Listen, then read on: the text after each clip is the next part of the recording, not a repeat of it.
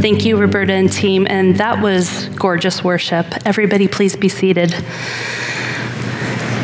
And would you please join me now in prayer? Dear God, you alone are sovereign. Your plans are set, they will always come to pass. What you decide is done, and nothing surprises you. Let us place our hope in that truth. With everything going on in our world today, we can turn to you and know that in your sovereignty, all things will be worked out according to your will. Help us to honor you and to submit to you in our daily lives. Amen. Morning. And thank you to Christine and friends and dads, and uh, that was great. So, um, is it possible today? To hear God's voice like Samuel did back then? Is it possible? Jesus says, I am the good shepherd. My sheep hear my voice. I know them and they follow me. So, is it possible today to hear his voice, the good shepherd's voice? Let's pray. Well, living God, we uh, come to you this morning. As we open your word, we ask that you and your grace and mercy would make your word come alive in our lives like never before. Lead and guide us now as the Good Shepherd. In Jesus' name, amen. Well, we come back to our studies in uh, John this morning, and we are in John 10, the Good Shepherd Discourse. As we said last time, that would have been two weeks ago, we're in the Feast of Dedication. That's Hanukkah, which has the shepherd, uh, shepherd, sheep theme. That's a new word, shepherd. Uh, shepherd, sheep theme running throughout the liturgy. And it's during this feast that Jesus says, He is the good and noble shepherd. Now, if you remember from two weeks ago, we explored the first 21 verses of this chapter. We explored Jesus as the gate, as the good and noble shepherd, and as the promiser and provider of an abundant life. As the gate, his sheep have safety and security. As the good and noble shepherd, he cares deeply for his sheep. So much so, he will lay his life down for his sheep. And as the promiser and provider of an abundant life, he leads his sheep from out in front, inviting his sheep to come and follow him to new and lush pastures. And I left you with three questions to consider Who am I following? What voice or voices am I listening to? And where do I go? Where do I go for that abundant life? Do I go to Him or not? Now, as we explore the rest of the chapter today, we will focus in on the voice of the Good Shepherd. And that is found, we're going to focus in on verses 25 to 30 today. They're bolded in the worship guide if you have that up. Now, before and after these particular verses, there's another intense debate between the religious authorities and their followers and Jesus. It's so intense that these religious authorities and their followers pick up stones to stone Jesus. Now, we're not going to read the, the debate today because it rehashes much of what has been happening in the gospel really since chapter 5.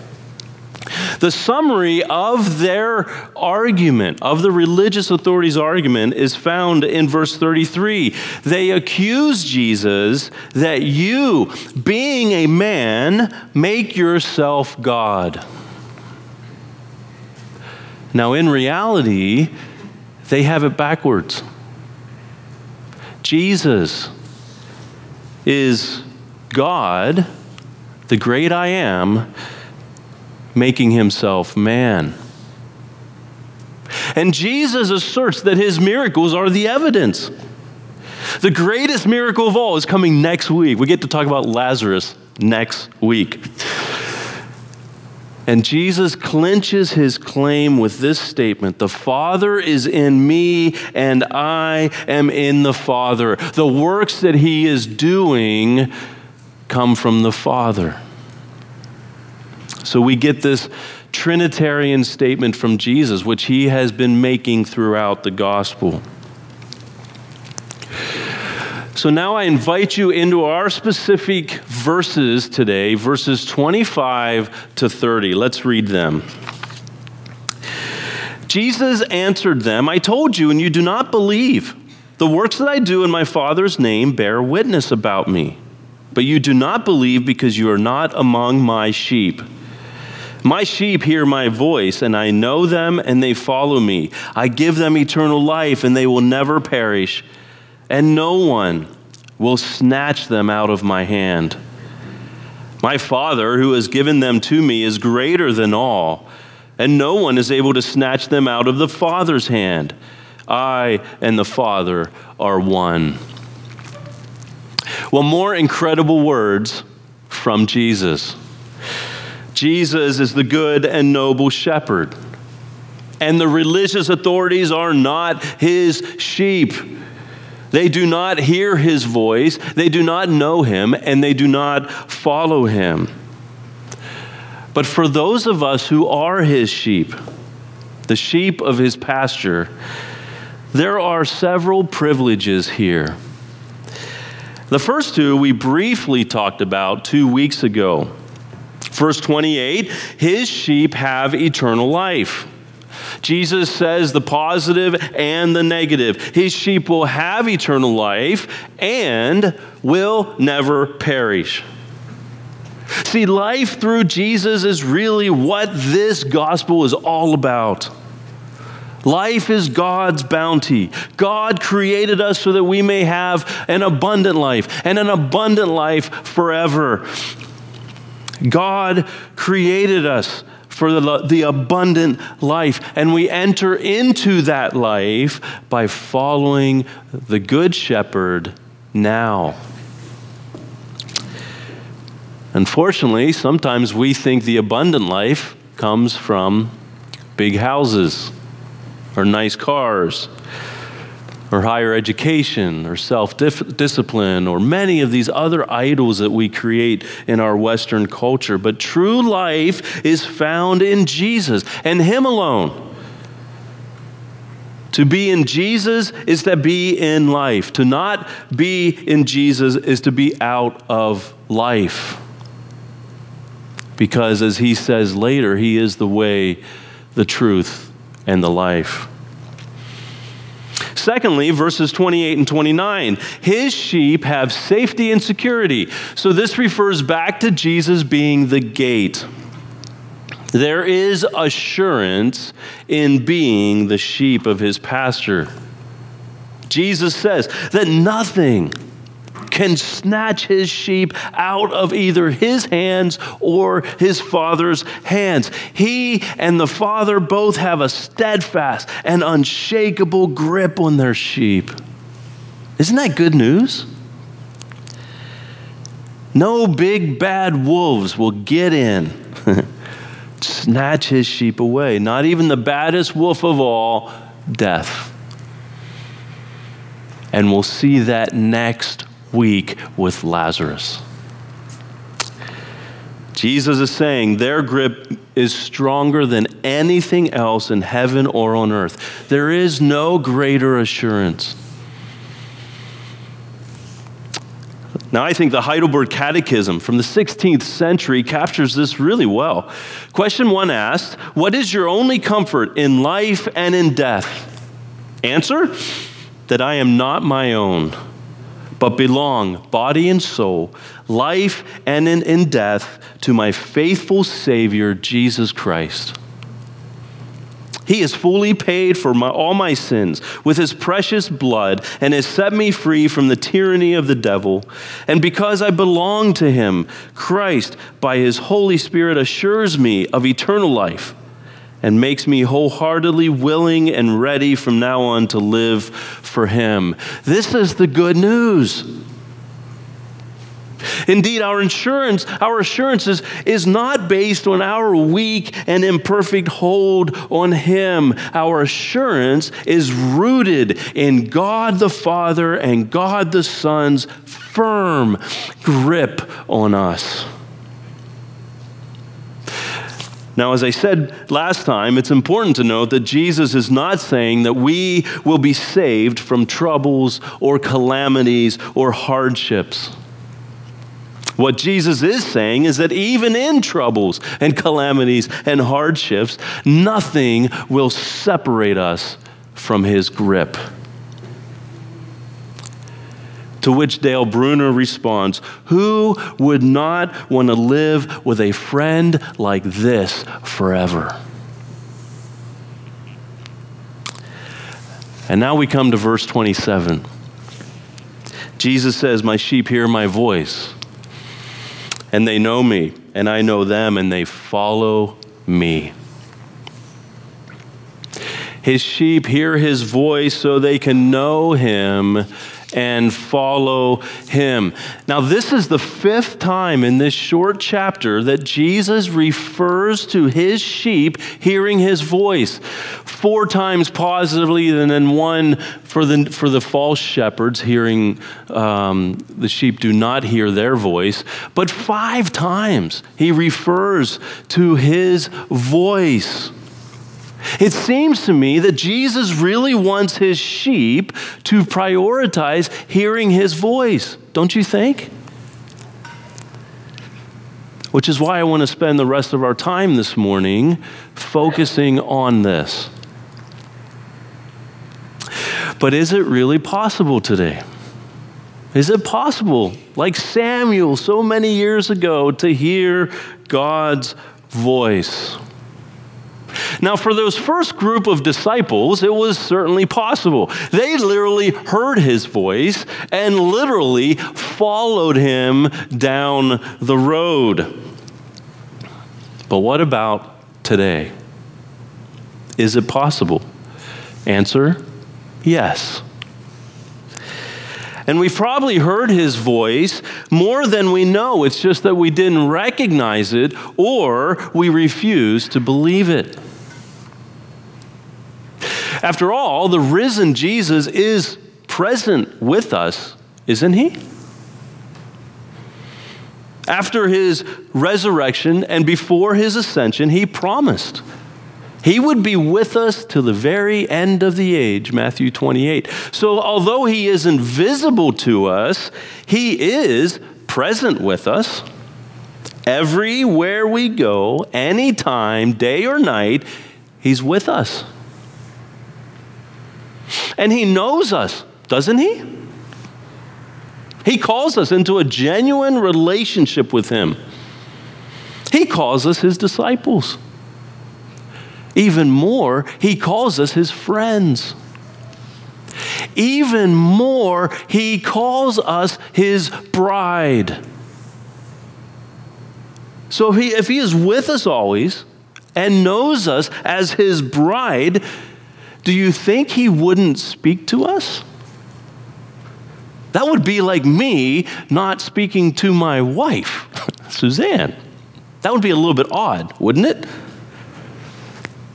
No, he speaks.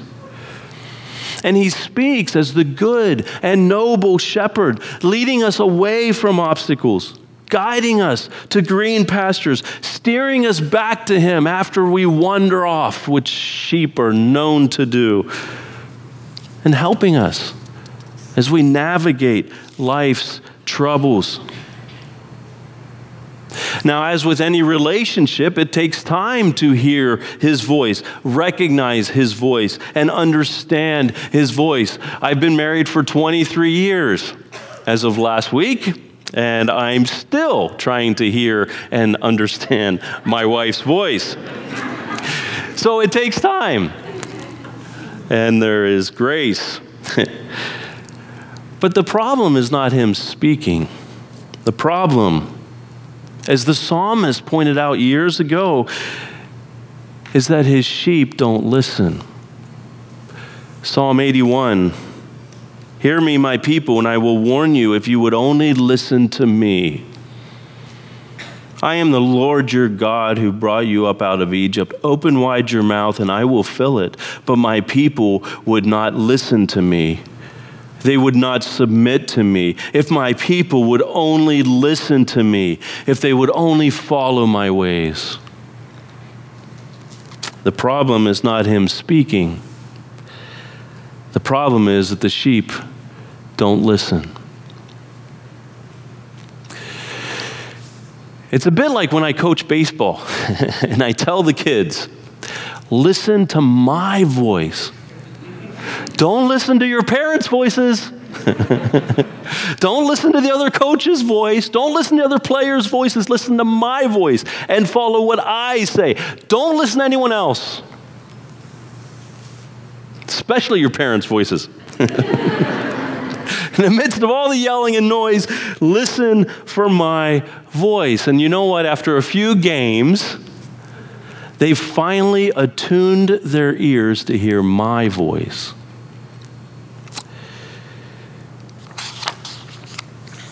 Jesus, the great coach, the good shepherd, says, My sheep hear my voice, and I know them, and they follow me. So, this statement raises two questions in my mind, maybe in your mind too. How does Jesus still speak to us today? Where should we go to hear his voice? What frequency should we turn the dial? That's an old analogy now, isn't it? We don't really do that anymore. But all of you my age and older know that analogy. Where do we go to hear his voice today? And number two, how can we discern his voice? Amongst all the other noise in our lives, how do we discern his voice? So let's, let's answer these two questions now. Starting with number one, how does a good shepherd speak to us today?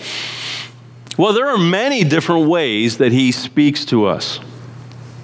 After all, he's the deeply personal shepherd. So he needs to speak in many personal dialects. but today I want to mention seven. Seven different ways that he speaks to us even today. Number one is Scripture. This is the main way Jesus speaks. It's through his written voice, the scriptures of the Old and New Testaments. As the writer of Hebrews says, the Word of God is living and active, meaning that the Word continues to speak today and will continue to speak even if we've read it all before. No matter how many times we've read it, it continues to speak. The Good Shepherd, the living Word, meets us in the written Word. Now, that doesn't mean that we can pick up a Bible, throw up a quick prayer, speak to me, Lord, open it just anywhere, and expect to hear His voice. No. The words of the Bible must be read and heard in context. And in context, the words written so long ago speak as though written today. The most reliable place to hear the voice of Jesus is Scripture, properly read, properly interpreted. So the question is are you soaking in Scripture? We'll come back to that in a moment. Number two, the preached word. The Good Shepherd chooses to speak through the exposition and proclamation of his written word. As Paul rhetorically asked in Romans, How can anyone hear without someone preaching to them? And this is one of the fundamental convictions of the Protestant Reformation preaching is an event in which the living word himself addresses a particular people at a particular time, in a particular place, for a particular purpose. Now, this is not to say that the preacher is always speaking God's word, and that every word the preacher speaks is God's word. But it is to say that to the degree that the sermon is rooted in, flowing from, and faithful to the scriptures, the living word speaks through the preaching moment. Number three, trusted friends. Yes, God has been known to speak through donkeys. but most of the time it's through people. And a lot of the time it's through trusted friends and counselors. Now, this is why it's so important to be in a small group. Not that God can't speak outside of small groups, but as we open our hearts to other believers, they are led to respond with the Spirit's prompting, asking the right question or giving the right suggestion at just the right moment. The word comes out of their mouth, but also from the mind of the Spirit. Now, many times, these trusted friends are not only the voice of Jesus, but they can help us discern the voice of Jesus. Our authentic faith community can be a powerful help in the discernment process. Number four, circumstances. The Good Shepherd speaks through circumstances. The problem, of course, is that circumstances change, but he often does warn us by putting obstacles in the way or draw us by opening doors that we could have never opened ourselves. Now, combined with this is how he speaks through the obstacles and doors. Many times he'll speak to us by bringing a peace or by bringing restlessness. As we stand before our circumstances, navigating a decision, he works a deep sense of assurance that one of the ways is of him. He gives us a peace that passes all understanding, as Paul says. Or in an opposite way, he sometimes speaks by creating in us a restlessness, what the church has many times called a holy discontent he creates in us a sense that something is off, or something is missing, or that there is more, and we are restless. And I think we need to pay attention to prolonged restlessness in our, in our lives. Number five, books. The Good Shepherd speaks through books. This has become a, an important part of my life. He's spoken to me um, many times through specific authors like Darrell Johnson, Tim Keller, Dietrich Bonhoeffer, C.S. Lewis, J.I. Packer, Bruce Hindmarsh, Gordon Smith, and many more. As I've said many times, a sermon isn't complete unless you have a C.S. Lewis quote in it. Although I don't have one today, so. Number six, dreams. Now, the, the, Good Shepherd speaks through dreams. This is a little bit more of a dicey means because the source of dreams is complex, but. But he speaks through dreams, as we see in Scripture, right? He spoke to Abraham and Sarah, to Joseph, the son of Dave, Jacob, to Peter and Paul. Um, we see this in the life of Joseph, his father. Um, uh, God spoke uh, four times to him in dreams in the birth narrative. And today, we keep hearing stories of how Jesus is meeting our Muslim friends in dreams. So Jesus still speaks through dreams. And number seven, the Holy Spirit. The Good Shepherd speaks to us through the Holy Spirit who resides deep within us. Sometimes this can be tricky because there are other sources of inner voices. One, of course, is all the noise around us, which we internalize. Another is our fears. Another is our longings. The evil one also will sometimes imitate the voice of the Spirit, but deep within, the Good Shepherd is there, dwelling within us through his Spirit and speaking to us through his Spirit. So, seven ways, in no particular order, of the many and many, many, many ways that the Good Shepherd still speaks today. So now we come to our second question How do we discern his voice?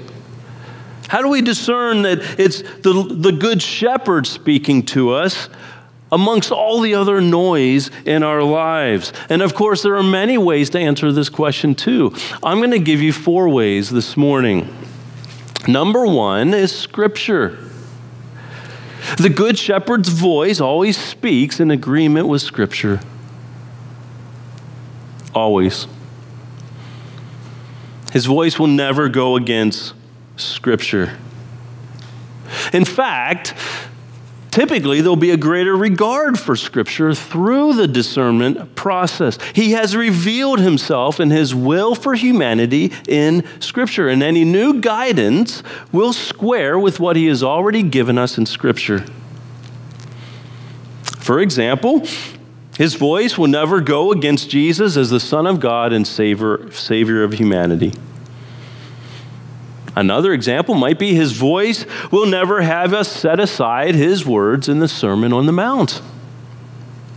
Lord, should I bless those who persecute me? That's the Sermon on the Mount. You'll never hear no. Lord, should I love my enemies?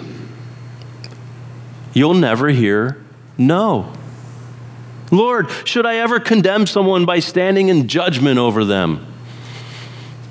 You'll never hear no. A modern day example might be the Barmen Declaration, written during the rise of Nazism by the uh, confessing church in, in uh, Germany. It says this If you find that we are speaking contrary to Scripture, then do not listen to us. But if you find we are taking our stand on Scripture, then let no fear or temptation keep you from treading with us on the path of faith and obedience. So, are you soaking in Scripture? In order to know if anything is of the Good Shepherd, my mind and my heart must be saturated in the Word. Saturated. You probably know that when FBI agents are trained to look for counterfeit money, they're not shown a counterfeit bill. Rather, they so master the real thing that when the counterfeit one passes by them, they instantly recognize something's wrong. If we soak our minds and hearts in the living word, we'll know when something's wrong. And we'll more easily be able to hear and discern the Good Shepherd's voice. Number two, the character of Jesus. The Good Shepherd's voice always speaks in concert with his character, of course. His voice will never speak out of character, which means I need to especially immerse myself in the Gospels. I need to know the Gospels backwards and forwards to know the character of the Good Shepherd. Number three, the actions of Jesus. The Good Shepherd's voice always tells us to do the Jesus like thing. He always calls us to do what he does. That's to follow him. And to summarize that, I know the Good Shepherd is speaking if what I hear heightens my love for God and my love for neighbor. If it heightens my love for God and love for neighbor. And number four, intimacy with Jesus. The Good Shepherd's voice will always draw us closer to him. It'll always draw us closer to Him. Even when He addresses particular issues in our lives, He does it in love. He does it in love and always for the greater good of drawing us closer to Him. We may not like His words. His words may be difficult to hear. They may make us uncomfortable, but they'll always draw us to Him. The evil one's voice does just the opposite. The evil one's voice is full of accusation and condemnation, not Jesus' voice. Jesus' voice will always invite us to come to Him. So, four ways for discerning his voice in our lives. As sheep following the Good Shepherd, we need to be intentionally wrestling with hearing and discerning his voice. And that's not to say it's easy, it is challenging. But it's to say that if we are the sheep following the Good Shepherd, we should get into the habit of hearing and discerning his voice. I've been asked many times how Suzanne and I made the switch from me being an engineer to being a pastor. this was back in 2006. And uh, I always laugh. It was a massive challenge. It took us six months. Six months to discern his voice. We sought counsel from everyone we knew. We prayed a lot. We journaled a lot.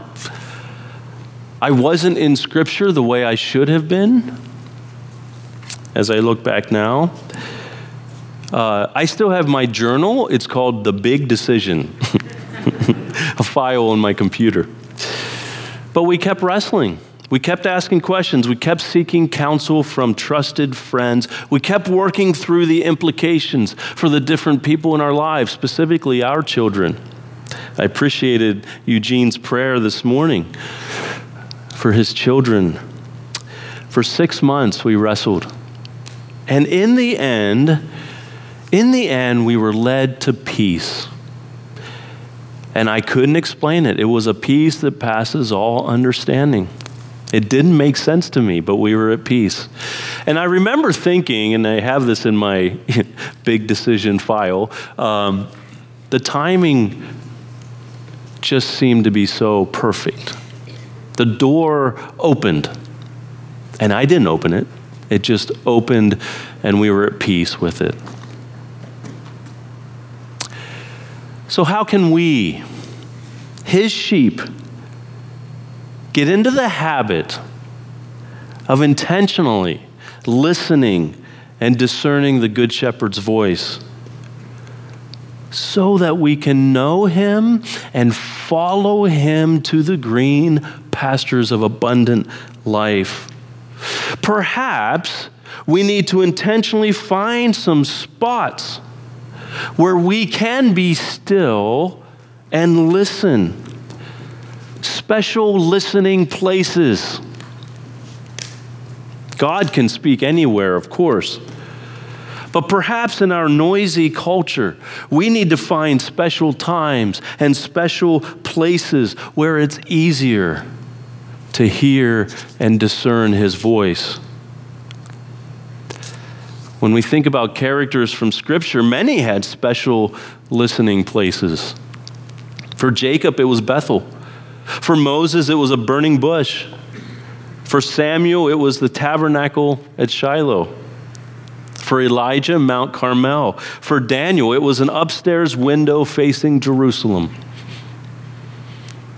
For Jesus, it was probably the Eremos cave overlooking the Sea of Galilee. So, where is it for you? Where do you go to be still and hear the shepherd's voice? Jesus says, I am the good shepherd. My sheep hear my voice, and I know them, and they follow me to an abundant and eternal life, and no one will ever snatch them out of my hand. Is there any better news for you today than those words? Amen. Now receive this benediction from Hebrews.